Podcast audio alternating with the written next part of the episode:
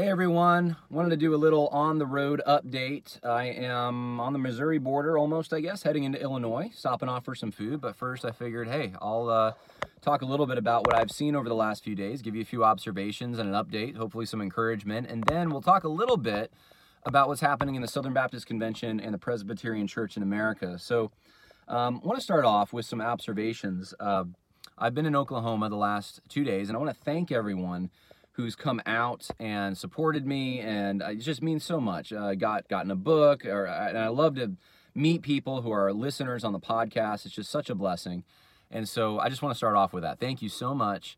Um, it's encouraging to see all the laymen and, um, and and a lot of the regular, just ordinary people who have gone through the they have the scars to show for um, fighting the good fight and really trying to preserve the faith and um, sometimes there's strained relationships over this, but they are remaining solid. And I've never seen uh, such a difference between those who are in elite institutions and circles and then those who aren't in those institutions.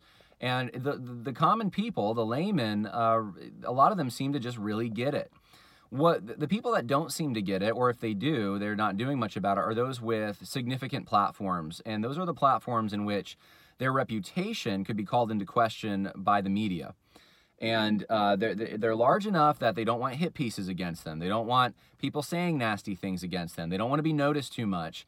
Once you start getting into those realms, there's an attitude shift, and it's massive. It's so different, such a stark contrast between those in, in, in uh, influential positions like that and then those who are generally laymen in their church and in their community. So I want to just encourage you if you're a layman, um, hey, get involved. Uh, I just saw over the last two days some great political organizations that are also unapologetically uh, unapologetically Christian, which is simply amazing. I think that's just a great thing to see. So, um, wanted to uh, say that.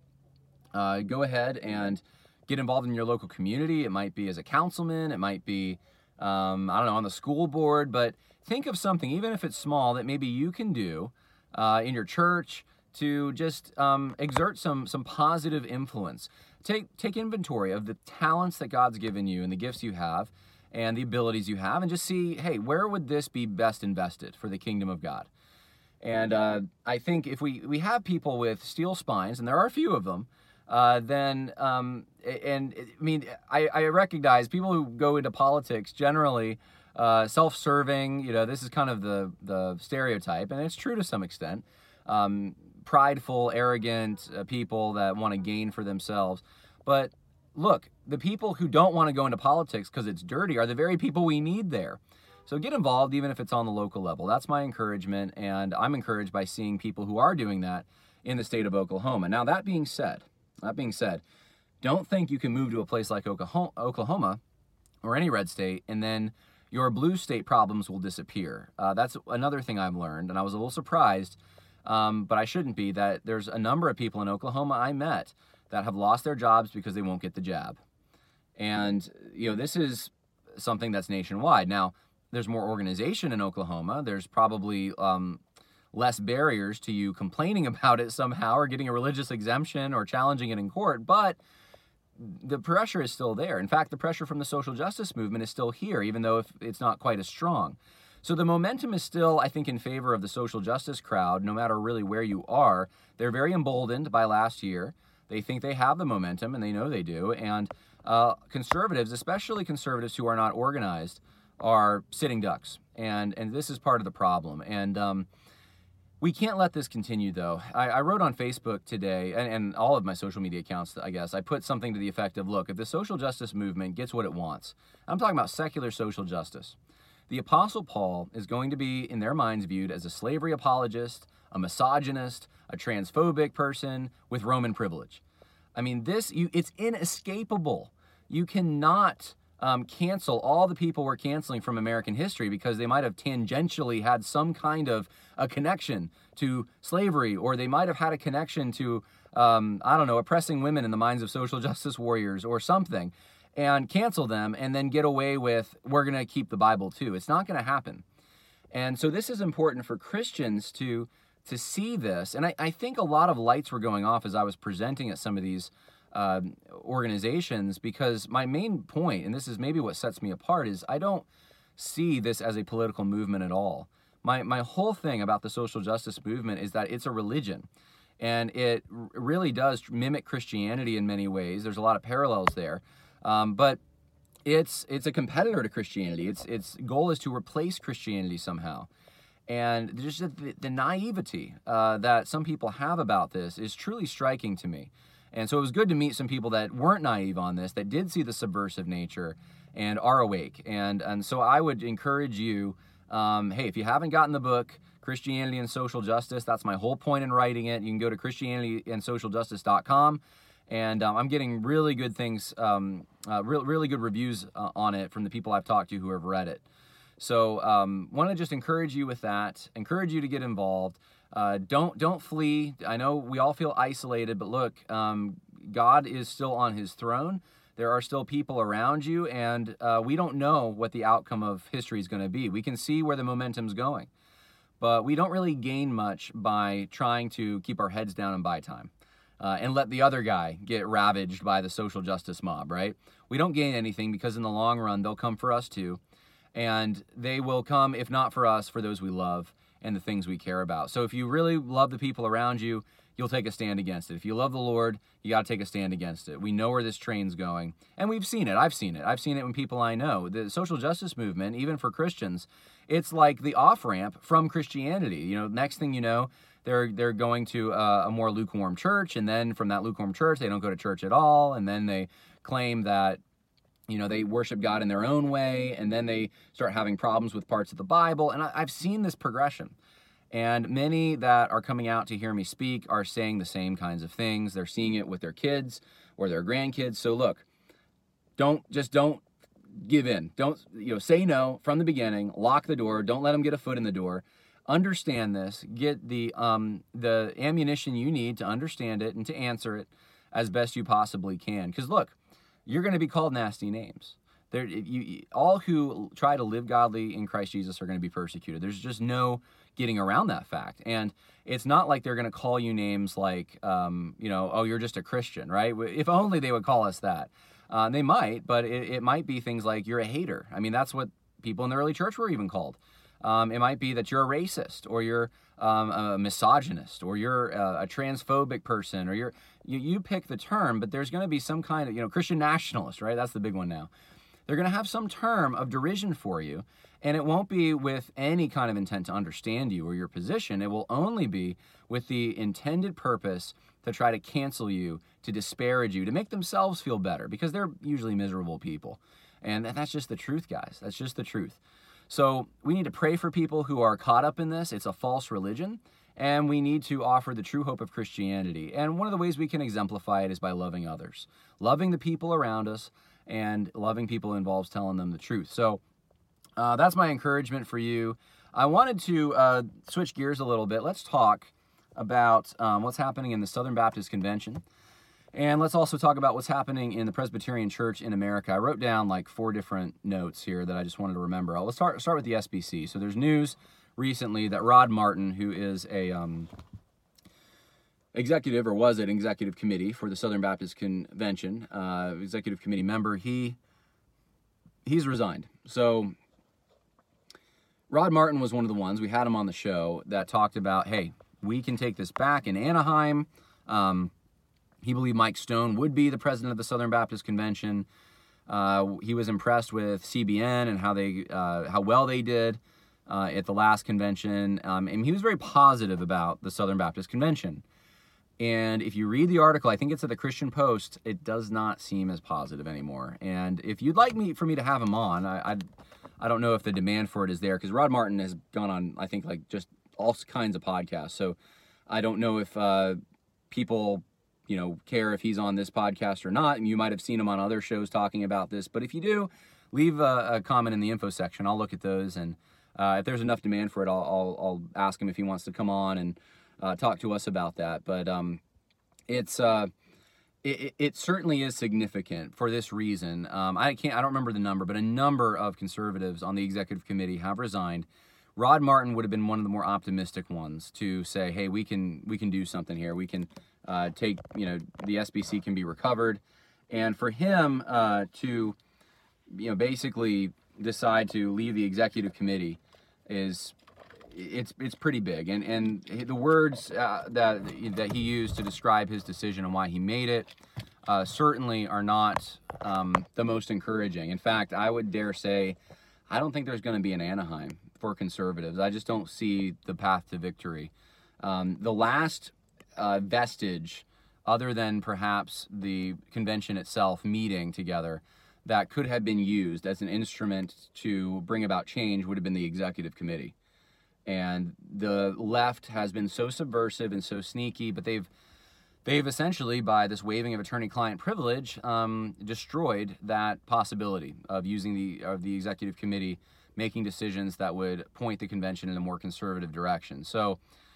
At this point, it, it's kind of like when some people realize, hey, do we even have elections anymore after last election? You know, that was kind of like one of our last recourses.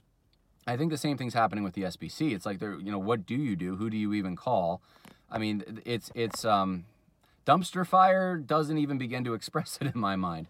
I, I remember thinking uh, a couple years ago, now, yeah, really only probably three years ago, three, four years ago, maybe five, but I think it was more like three or four. I thought, you know, what's being taught at the seminaries now, it's going to make its way into the pulpits and it's going to split churches and the SBC is going to go downhill.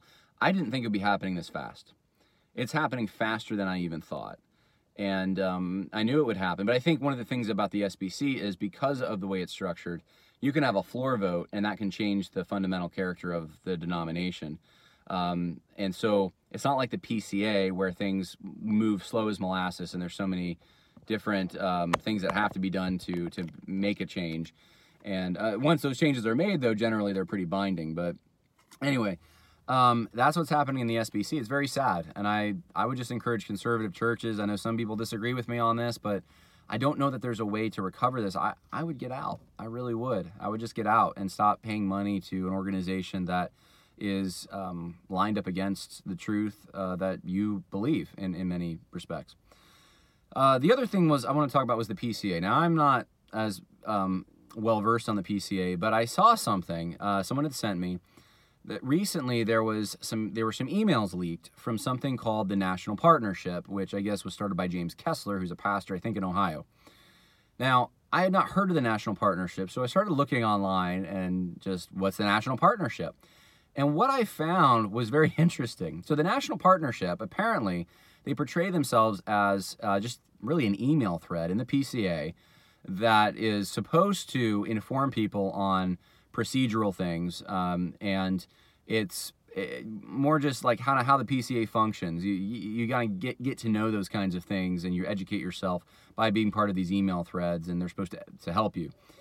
Uh, so not a political motive there, right? Well, wrong. Apparently, a huge political motive, and some of these leaked emails show that there there was and is a huge political motive behind some of this, and there's um, there's a lot of organizing during the General Assembly, and uh, there's approved candidates for certain positions. And this organization, the National Partnership, is is kind of um, it, it's not one. I think the thing that sets it apart from other um, entities and organizations uh, is that it's it's sort of secretive in a way.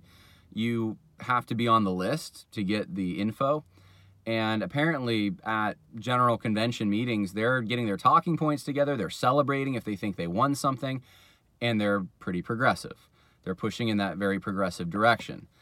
So um, that's interesting, and I think you should be aware of it if you're part of the PCA. That there's this, uh, at least, attempt at somewhat of a shadow government going on there, and uh, and that's very concerning, and it may explain some of the leftward drift.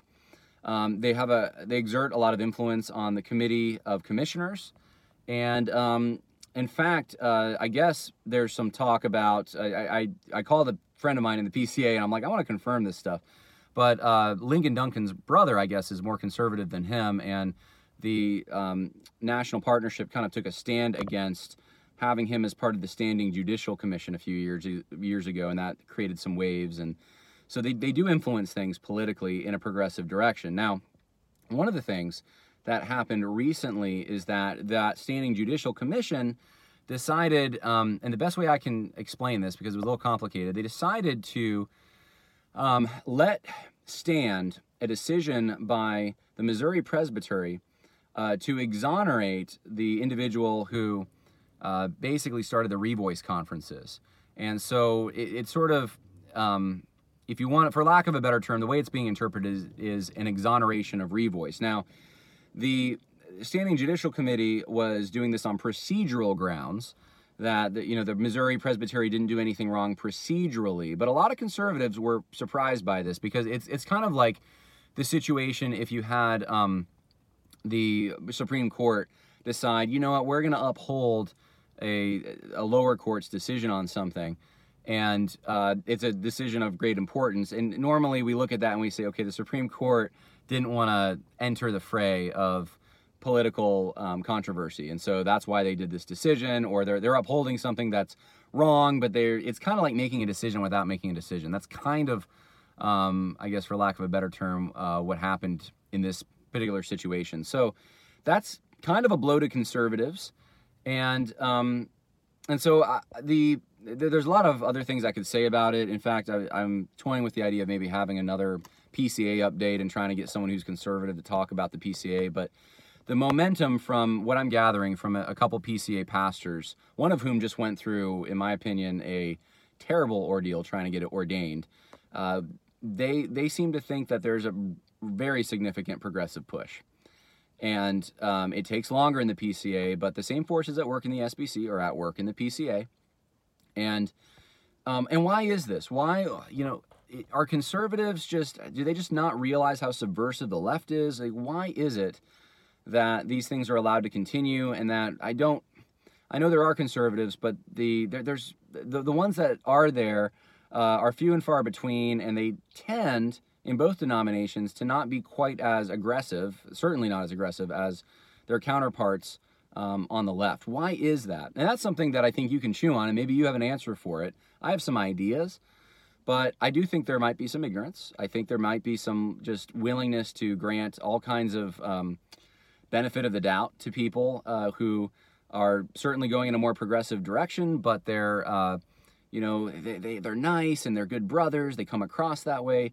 And there's just an unwillingness to be uncharitable in that way. They think it's uncharitable if you're, I don't know, you use the words of Jesus or Paul and you get indignant about these things. So there's there's that I think going on.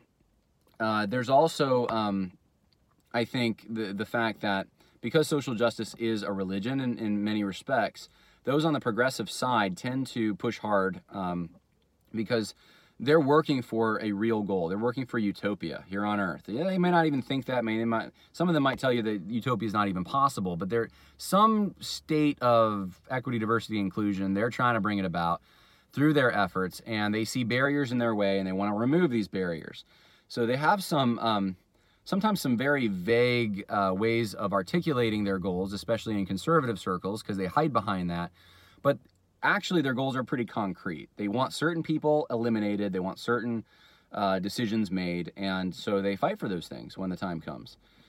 And I don't, conservatives you d- tend to not be quite as organized, and they don't tend to uh, fight for those things quite as hard uh, they tend to be uh, they conserve right? So it's technically most of the time more of a defensive action.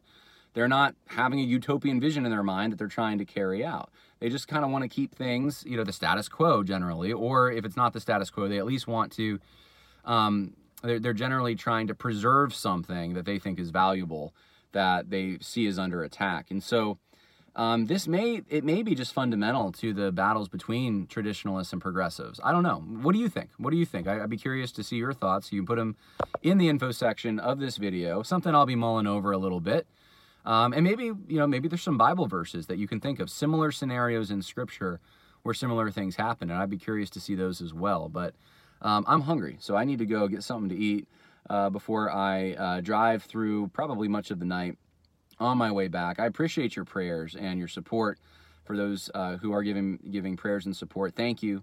Um, God bless, and uh, more coming. Probably not this week, but next week I'll put out some things. One last thing to plug because I almost forgot to to say it. Please go to Last Stand Studios uh, website. Uh, you can go to laststandstudios.org or really their YouTube channel is what um, I want to direct people to, and just check out. There's a new video posted there. Check it out, comment on it, see what you think, and uh, and then ChristianityandSocialJustice.com. If you don't have the book, uh, Christianity and Social Justice, you'll want to get that and leave a, a review there for Amazon. It does help. God bless, and uh, have a good night. Bye now. Support for this podcast and the following message come from Corient. Corient provides wealth management services centered around you. They focus on exceeding your expectations and simplifying your life. Corient has been helping high achievers just like you enjoy their lives more fully, preserve their wealth, and provide for the people, causes, and communities they care about. As one of the largest integrated fee only registered investment advisors in the U.S., Corient has deeply experienced teams in 23 strategic locations. Corient has extensive knowledge spanning the full spectrum of planning, investing, lending, and money management disciplines. Leverage Corient's exclusive network of experts to craft custom solutions designed to help you reach your financial goals, no matter how complex they may be. Real wealth requires real solutions. For more information, connect with a wealth advisor today at corient.com. That's C O R I E N T.com. Corient.com. You know how to book flights and hotels. All you're missing is a tool to plan the travel experiences you'll have once you arrive. That's why you need Viator. Book guided tours, excursions, and more in one place. There are over 300,000 travel experiences to choose from, so you can find something for everyone. And Viator offers free cancellation and 24 7 customer support for worry free travel. Download the Viator app now and use code Viator10 for 10% off your first booking in the app. Find travel experiences for you. Do more with Viator.